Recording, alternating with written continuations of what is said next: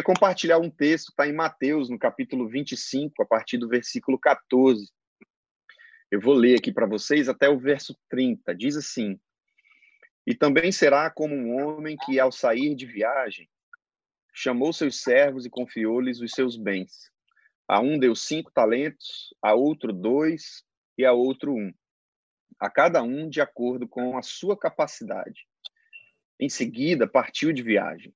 O que havia recebido cinco talentos saiu imediatamente, aplicou-os e ganhou mais cinco. Também o que tinha dois talentos ganhou mais dois.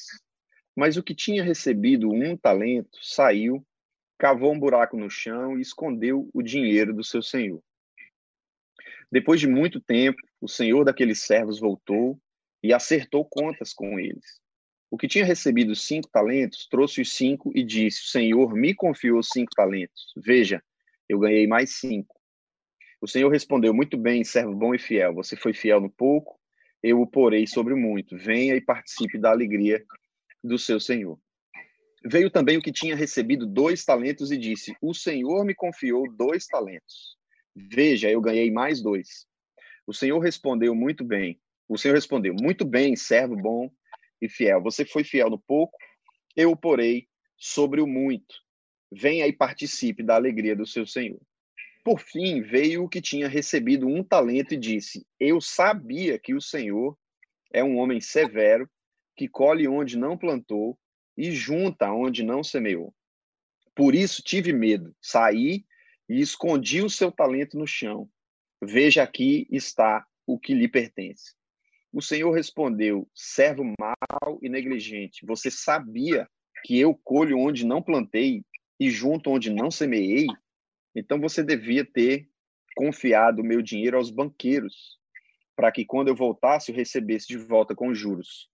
Tirem o talento dele e entreguem-no ao que tem dez, pois o que tem mais será dado e terá em grande quantidade, mas o que não tem até o que tem lhe será tirado, e lancem fora o servo inútil nas trevas onde haverá choro e ranger de dentes. Eu queria tranquilizar o seu coração, porque essa palavra muitas vezes tem uma conotação de peso muito grande, mas eu não vim trazer um cajado assim para esmagar na sua cabeça. Eu queria trazer esse contexto aqui muito mais para a gente ter uma contextualização a respeito da natureza do nosso Pai e de como o nosso Pai se relaciona conosco, né? É, para entender um pouco desse contexto, eu acho que faz sentido a gente trazer é, é, a, contexto o cenário que nós estamos vivendo no Brasil e no mundo, né? É, aqui, na, aqui no Rio Grande do Norte, nós temos 4 mil casos de coronavírus diagnosticados e 180 e poucas mortes o que para o cenário do Brasil e do mundo é uma situação bastante controlada, apesar de que nós precisamos reconhecer que cada uma das vidas que foi perdida e cada uma das vidas que ainda está sofrendo com esse cenário são vidas de extrema importância para nós é, e, e, que merecem, para os que ficam, a nossa oração e cuidado né, e atenção. Eu não tenho dúvidas que a sensibilidade de cada um de nós aqui, como igreja do Senhor, tem, tem se voltado para esse cenário. Agora, é impressionante quando, como, como quando uma crise se estabelece, a gente começa a voltar os nossos olhos para aquilo que nós entendemos que são as estruturas de base da nossa subsistência, né? Ao ponto de nós é, sermos confrontados com a essência da nossa vida que muitas vezes não condiz com a natureza de quem Deus é. é eu estou falando isso porque quando o corona chegou, a gente vai sempre subvalorizando, né? Não, isso é uma gripezinha e tal. E daqui a pouco a gente precisa se posicionar de forma a fazer quarentena, isolamento social. Aí a gente começa a entrar numa questão de discussão a respeito de quantitativos, porque agora a nossa discussão se torna entre quantidade de vidas que vale a pena, o que é justo a gente perder em favor da quantidade de dinheiro que a economia pode perder em relação é, ao equilíbrio do que é ser uma nação, do que é ser um planeta, um, um, um, é, um mundo globalizado é, que se relaciona entre nações, entre países, entre povos. E para nós que somos da fé, chega a ser, de certa forma, absurdo termos que lidar com esse tipo de discussão, ao mesmo tempo, parece para a humanidade ser a coisa mais natural do mundo. A gente não percebe quando a gente se coloca na posição de ter que colocar numa balança o peso de equilíbrio entre a decisão de quem, quantas pessoas vale a pena morrer para a gente equilibrar a nossa economia. Então, veja, quer queira, quer não, nós, como seres humanos, estamos mostrando para nós mesmos que chega um ponto onde a gente precisa garantir o nosso, a gente precisa garantir que tem que ter dinheiro na conta. Então, a gente pode até se mostrar para todo mundo numa posição onde a gente cuida das pessoas, a gente se importa, mas nós estamos num cenário de vida onde a gente liga a TV para assistir os jornais, e os jornais estão tentando equilibrar as informações a respeito de quem está morrendo e até que ponto vale a pena morrer, em detrimento de preservarmos a nossa economia. E o que esse texto de Jesus falando para os seus discípulos é, trata ao meu coração é que, para mim, fica muito claro.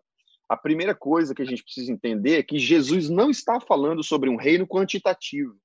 Ele está usando referências quantitativas, mas a essência daquilo que Jesus está tratando no nosso coração não tem em nenhuma circunstância, em nenhuma proporção, uma relação quantitativa.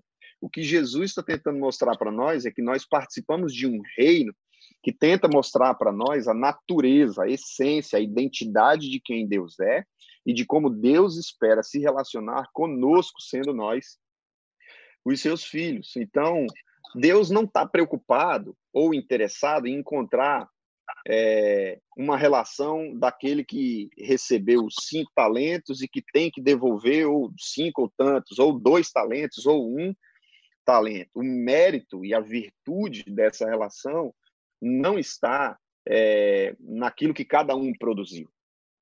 O pastor Paulo Júnior costuma falar, e ele com certeza já falou isso muito para vocês, que quando um pai chama um filho para lavar o carro para arrumar o carro, a única coisa que não passa no coração é, desse pai em relação a esse momento, a esse movimento, é, é a qualidade ou é o benefício do carro lavado ou bem limpo por um filho que talvez não tenha a menor competência, é, tecnicamente falando, para é, a condição de lavar um carro. Na verdade, quando um pai chama um filho para lavar o carro, ele está querendo ter uma relação de qualidade, mostrar virtude, mostrar caráter, mostrar identidade àquele filho que precisa entender como o pai pensa e o que o pai faz e, acima de tudo, quem o pai é. Eu acredito que o que Jesus está tentando nos mostrar é isso. Problema é que nós temos na nossa, é, na, na, nossa vivência, na nossa humanidade, uma tendência humana de sempre que a gente vê número, a gente olhar para número numa perspectiva que Deus está tentando fazer conta com a gente. Então, a gente olha para esse cenário e fica tentando interpretar. Peraí, o que, que Jesus está querendo dizer? Que eu tenho que ganhar cinco talentos e, na proporção, devolver 100% desses cinco, cinco talentos para ele? Peraí, se eu for a pessoa que ganhou dois talentos, eu tenho que devolver dois talentos, um talento. Não, Jesus não está em nenhuma circunstância tentando tratar isso, porque o mérito da, da relação entre o Senhor e o servo não é na produção, não é na quantitativa, mas é no fruto do todo. O Senhor valoriza aqueles que entendem a essência de quem Deus é e, na verdade, entregam a Ele o todo que são, porque se encontram em plenitude nesse Deus que se disponibilizou a nos entregar aquilo que era dele. Agora, o que eu acho que é interessante é que, assim, a valorização da resposta desse senhor sobre os dois primeiros servos, o que recebeu cinco talentos e devolveu cinco talentos, o que recebeu dois talentos e que devolveu os dois talentos, está no fato de que eles entenderam. Se a gente for olhar para o que eles dois estão falando, um diz assim: O Senhor me confiou cinco talentos. Veja, eu ganhei mais cinco. O outro diz: O Senhor me confiou dois talentos. Veja, eu devolvi os dois talentos. Mas o terceiro, ele diz assim: Eu sabia. Eu sabia que o Senhor era severo, que o Senhor plant, colhia onde não plantava. Agora, veja só, ele partiu de um princípio, a motivação da decisão dele de fazer qualquer coisa parte do princípio de que ele acreditava, ele pressupôs que sabia algo a respeito de como esse Senhor iria reagir contra ou a favor dele. E o mais interessante é que quando ele, ele se apresenta como aquele que sabia algo a respeito da, das características, do caráter dessa, desse senhor, ele diz: Tive medo. E o que esse senhor responde a ele lá na frente, diz assim: Peraí, você sabia que eu era um senhor severo que colhia onde eu não plantava? Isso não faz sentido para esse senhor, quando na verdade ele está tentando mostrar que não adianta a gente tentar se relacionar com esse Senhor, com esse Deus, numa perspectiva daquilo que nós temos no nosso, na nossa limitação de, de, de ciência, é, a interpretação a respeito de quem esse Senhor, de quem esse Deus é e de como é, ele age. Não adianta a gente tentar presumir que nós vamos conseguir, na nossa humanidade, entender e saber quem Deus é e saber como Deus vai é, se dispor a fazer qualquer coisa. Não adianta a gente achar que é pelo fruto do nosso conhecimento que nós vamos conseguir, no reino de Deus, nos relacionar numa perspectiva de plenitude. Ele diz: Eu sabia que o Senhor era um, era um Senhor severo. Eu sabia que, como Senhor severo, o Senhor colhia aonde não plantava. E quando o Senhor responde a ele, ele responde com uma pergunta dizendo: Você sabia isso? Como assim você sabia? Na verdade, você não sabia. O que para mim fica muito claro nessa relação entre esses três servos que o Senhor aborda é que os dois primeiros não estavam preocupados na perspectiva quantitativa, enquanto esse terceiro olha para esse Senhor numa perspectiva de quantidade, de metodologia, de o que, que eu preciso fazer para garantir, o que, que eu preciso fazer para, de alguma forma, preservar enquanto os outros entenderam a identidade de quem esse Senhor é e, e naturalmente, organicamente, espiritualmente se dispõem a se relacionar com esse Senhor naquilo que eles são, porque entendem que o Senhor é aquilo que é. Eu não sei se está fazendo sentido para vocês, mas com certeza não é da natureza desse Senhor que é o nosso Pai o fruto da nosso, do nosso conhecimento dele, daquilo que nós presumimos saber a respeito dele, ser o medo. Porque esse terceiro servo diz: Eu sabia que o Senhor era assim. E sabendo que o Senhor era assim, eu tive medo. Agora, veja só: se o Senhor é um Senhor que tem uma identidade, uma natureza a revelar a nós, e essa natureza a revelar a nós é de dar frutos, porque ele olha para os dois primeiros servos e diz: servos bons e fiéis. Vocês entenderam quem eu sou. Eu não estou aqui para uma disposição relacional na perspectiva daquilo de, da quantidade ou do quantitativo que você tem a me oferecer. Veja só, os cinco talentos que o Senhor deu ao primeiro servo eram do Senhor. Não eram do servo, foi o Senhor que deu a ele. E a partir daquilo que o Senhor deu ao servo, ele pôde produzir de modo a produzir uma quantidade que entregasse de volta ao seu Senhor tudo aquilo que ele tinha não só aquilo que ele tinha recebido, mas tudo aquilo que ele, em natureza, em identidade relacional a esse Deus, a esse Senhor, conseguiu entregar. Da mesma forma que teve dois talentos. Mas o que teve o primeiro talento não teve medo, porque recebeu um talento só. Se esse rapaz tivesse recebido os cinco talentos, ele teria medo do mesmo jeito. Por quê? Porque ele agiu diante daquilo que Deus tinha dado a ele, diante daquilo que o Senhor tinha dado a ele, numa perspectiva daquilo que ele sabia daquilo que ele achava que tinha de conhecimento a respeito. E quanto mais a gente fica se esforçando para tentar saber algo a respeito, quanto mais a gente coloca diante de nós a nossa condição humana de saber alguma coisa, menos a gente vai conseguir perceber a natureza de Deus tentando ser revelada a nós.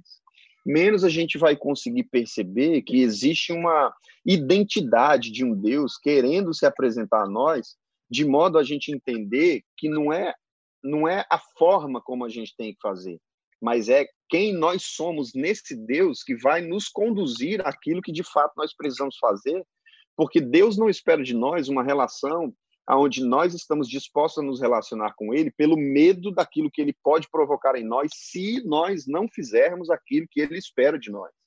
Eu tenho aprendido ao longo da minha caminhada que Deus não está disposto a se relacionar conosco pelo poder que ele tem, mas sim pelas virtudes de quem ele é. Se Deus se relaciona conosco pelo poder que ele tem, então ele vai valorizar exclusivamente aquele a quem ele deu cinco talentos e que devolveu a ele um benefício muito maior do que os outros. Então veja só, talvez eu tenha nas minhas mãos uma quantidade de talentos que seja infinitamente menor do que a quantidade de talentos que Deus distribuiu ao Igor, ou ao Diogo, ao Rafael, é, ou a qualquer um de nós que estamos aqui nessa conversa. Quando, na verdade, Deus não está disposto a se relacionar conosco pela quantidade de coisas e de talentos que eu tenho nas minhas mãos. Se os talentos são dele e ele distribuiu da forma que ele quis, a expectativa ou a esperança dessa relação não está no fato de que eu vou quantificar ainda mais os talentos. Deus não está preocupado com isso. Ele está preocupado em que nós conheçamos quem ele é pela identidade que ele revelou a nós. E se nós somos como ele é, então, nós vamos nos dispor a entregar a Ele de volta tudo, assim como Ele nos entregou tudo que Ele tinha para nos oferecer. Não faz sentido para mim o terceiro servo dizer: Eu sabia quem o Senhor era e tive medo. Porque se soubesse de fato quem o Senhor era, medo não seria o fruto que motivaria a decisão dele de agir como ele agiu. Porque se a gente pressupõe que sabe quem é o nosso pai e o nosso pai é um, é um pai que nos, nos coloca na condição de medo, e esse medo é suficiente para nos travar e nos esconder, então, de fato, nós não somos filhos de um pai que estabelece o reino de Deus e o amor e a justiça de Deus como um padrão para nós vivermos. A, a vontade de Deus não é que a gente saiba a respeito dele, mas que a gente conheça quem ele é. E conhecendo quem ele é, nós seremos como ele é.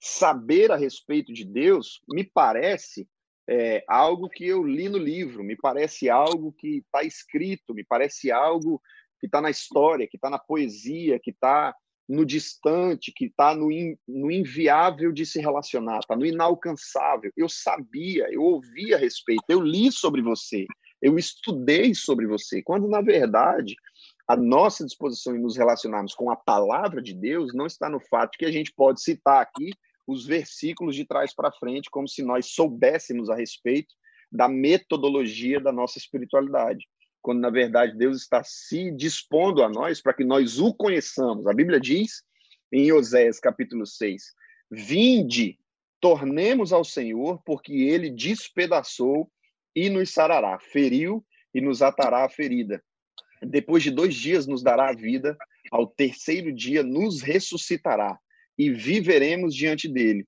Então, conheçamos e prossigamos em conhecer ao Senhor.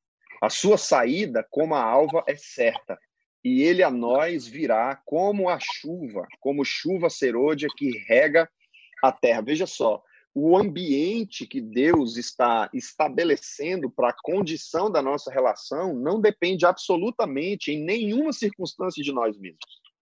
Ele é o, ele é o Deus que diz, é, ele despedaçou e ele vai sarar, ele, ele atará a ferida, ele nos salvará ao terceiro dia, depois dos dois dias, ele ressuscitará, nós viveremos. E ele diz: é garantida a volta do Senhor da mesma forma que a chuva. É como assim. Então, veja, o ambiente que Deus estabelece para que nós possamos dar fruto é garantido por Ele mesmo. Da mesma forma que quando a gente volta para o cenário da, da parábola dos talentos, os talentos que dão origem a toda essa discussão foram dados pelo Senhor. Então, veja só, sem esse Senhor, nós não temos nada, não podemos nada, não somos nada e não faremos nada. Mas se nós entendermos esse Senhor na perspectiva de que ele é o poderoso, que se nós simplesmente nos, nos submetermos a ele é que faremos alguma coisa, então saberemos a respeito do poder dele, mas jamais conheceremos o seu amor. Então, Deus não está preocupado no tanto que nós sabemos a respeito dele, mas ele está muito condicionado ao tanto que nós o conhecemos eu sei quem é X, mas se eu não o conheço, eu vou reagir àquilo que ele fala ou àquilo que ele propõe na medida do conhecimento que eu tenho dele. Esse terceiro servo, perdeu a cabeça porque viveu por aquilo que sabia. Eu acho que isso é pedagógico para nós nos dias de hoje, porque nós estamos vivendo um tempo onde aparentemente a humanidade está 100% perdida em seu conhecimento, naquilo que sabe.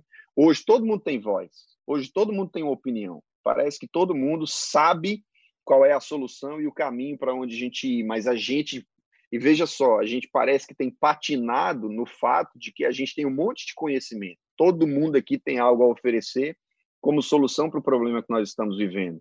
Quando, se nós conhecemos e conhecêssemos ao nosso Pai, saberíamos que dele viria a salvação e a solução.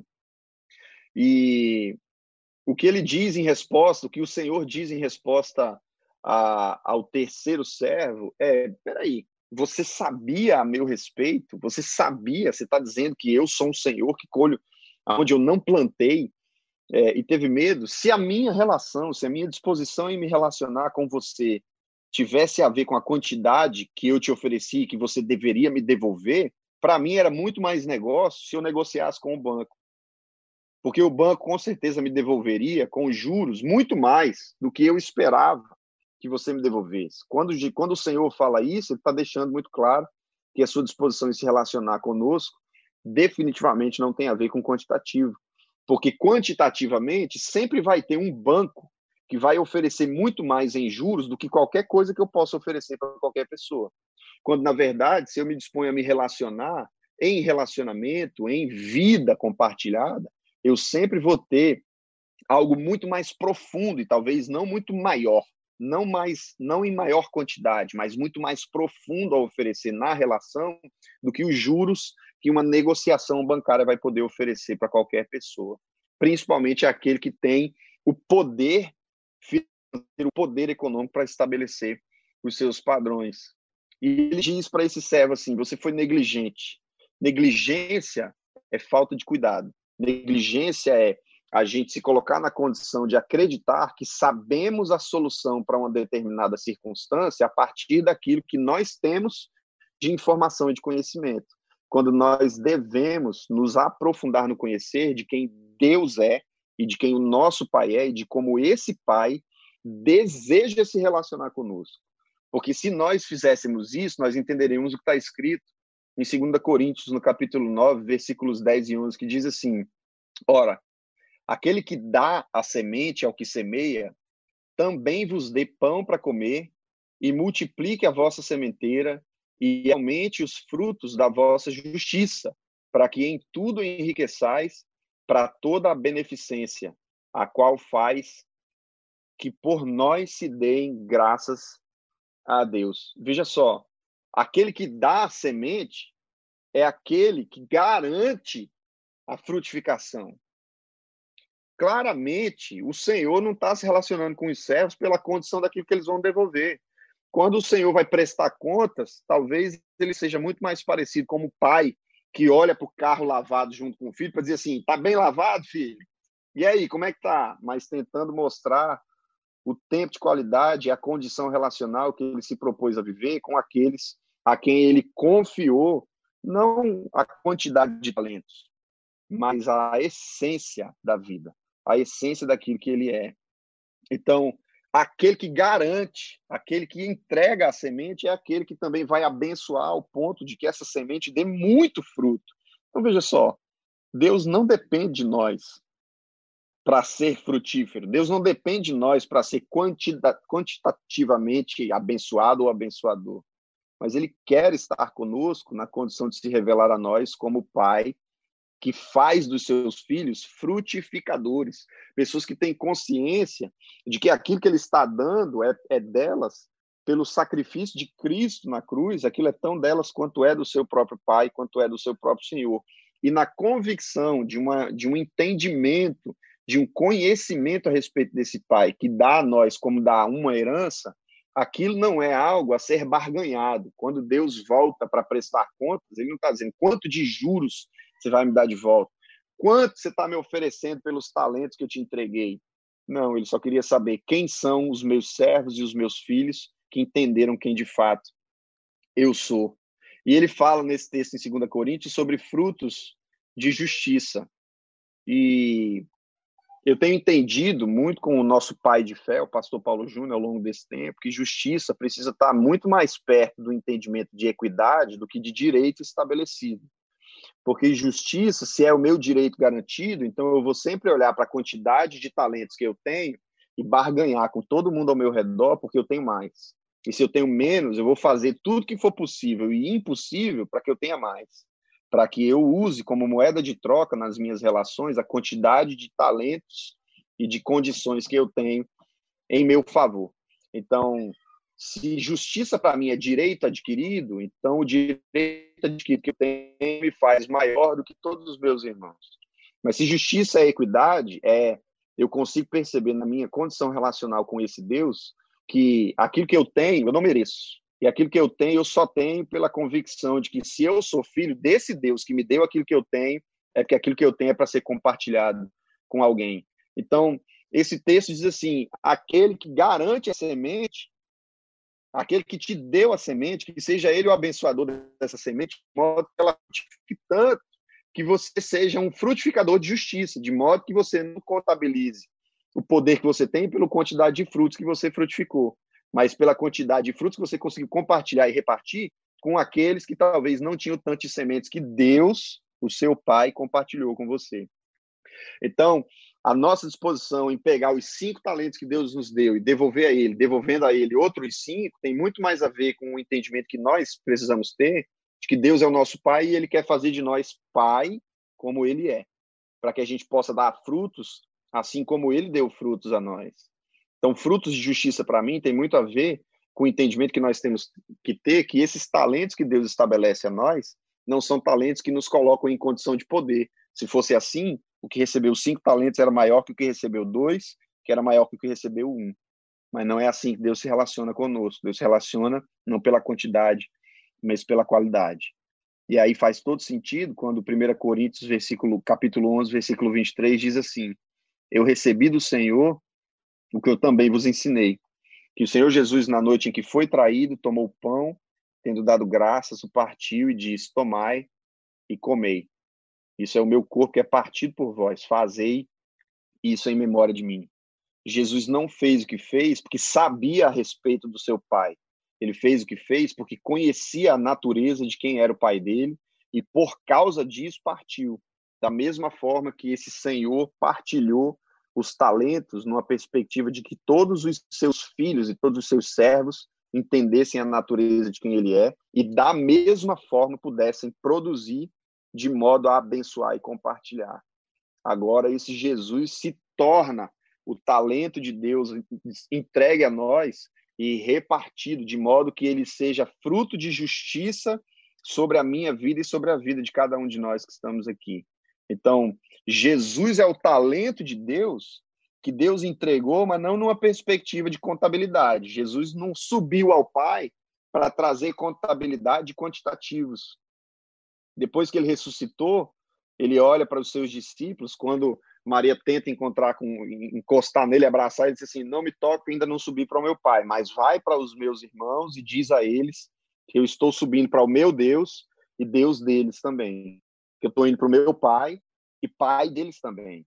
Então, esse talento que Deus trouxe a nós à terra, ele só é um talento que Deus olha para esse Jesus e diz: servo bom e fiel, como filho dele, porque ele repartiu como um fruto de justiça.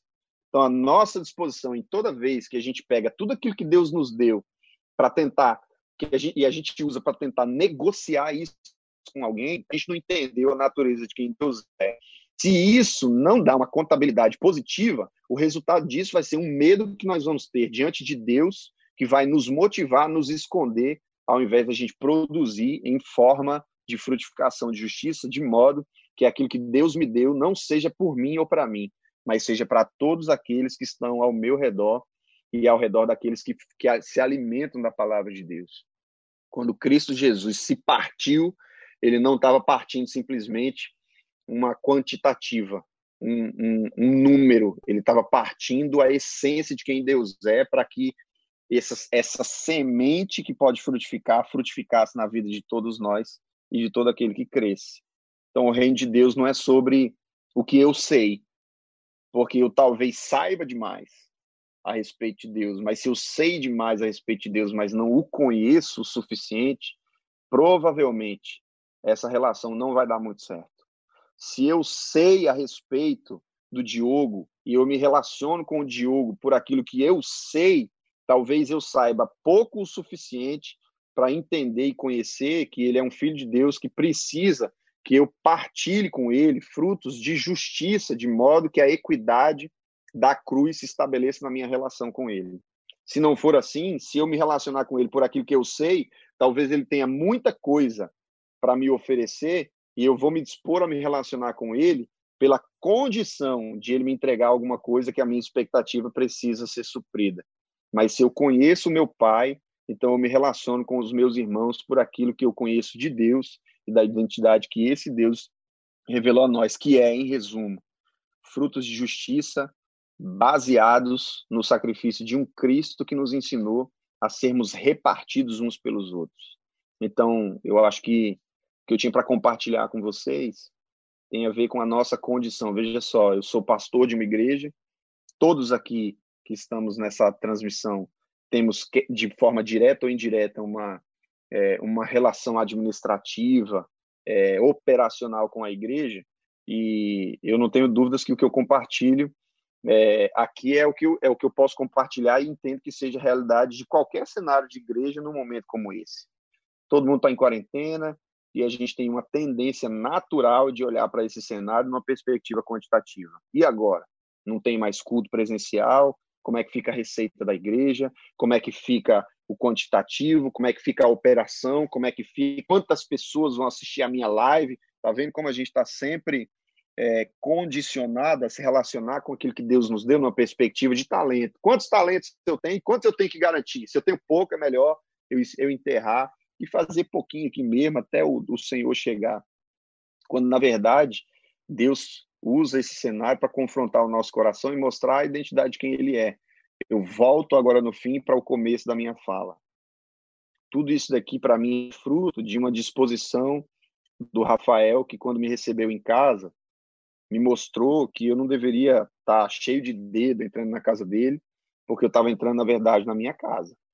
Então, o talento que Deus deu a ele, ele se disponibilizou porque conhecia o Pai a compartilhar comigo, não porque ele era o dono e ele estava me dando ou me emprestando, mas porque era tão meu quanto dele.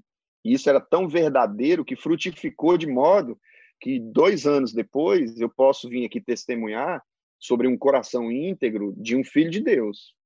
Então, eu acredito que a nossa disposição em nos relacionarmos uns com os outros na perspectiva do conhecimento que nós temos de Deus, sempre vai nos dar segurança de que no reino de Deus todo empreendimento é de alto risco. Mas é de alto risco porque a gente pode perder 5, 10, 2, 4 ou um talento. Mas se o fruto for de justiça, não importa o quanto a gente perdeu, o que vale é o quanto a gente vai ganhar na vida compartilhada um com os outros. Eu acho que era mais ou menos isso que eu tinha para compartilhar com vocês. Eu espero que isso tenha feito sentido para vocês, como tem feito sentido para mim. Mas era mais ou menos por aí que eu queria compartilhar a nossa fé hoje.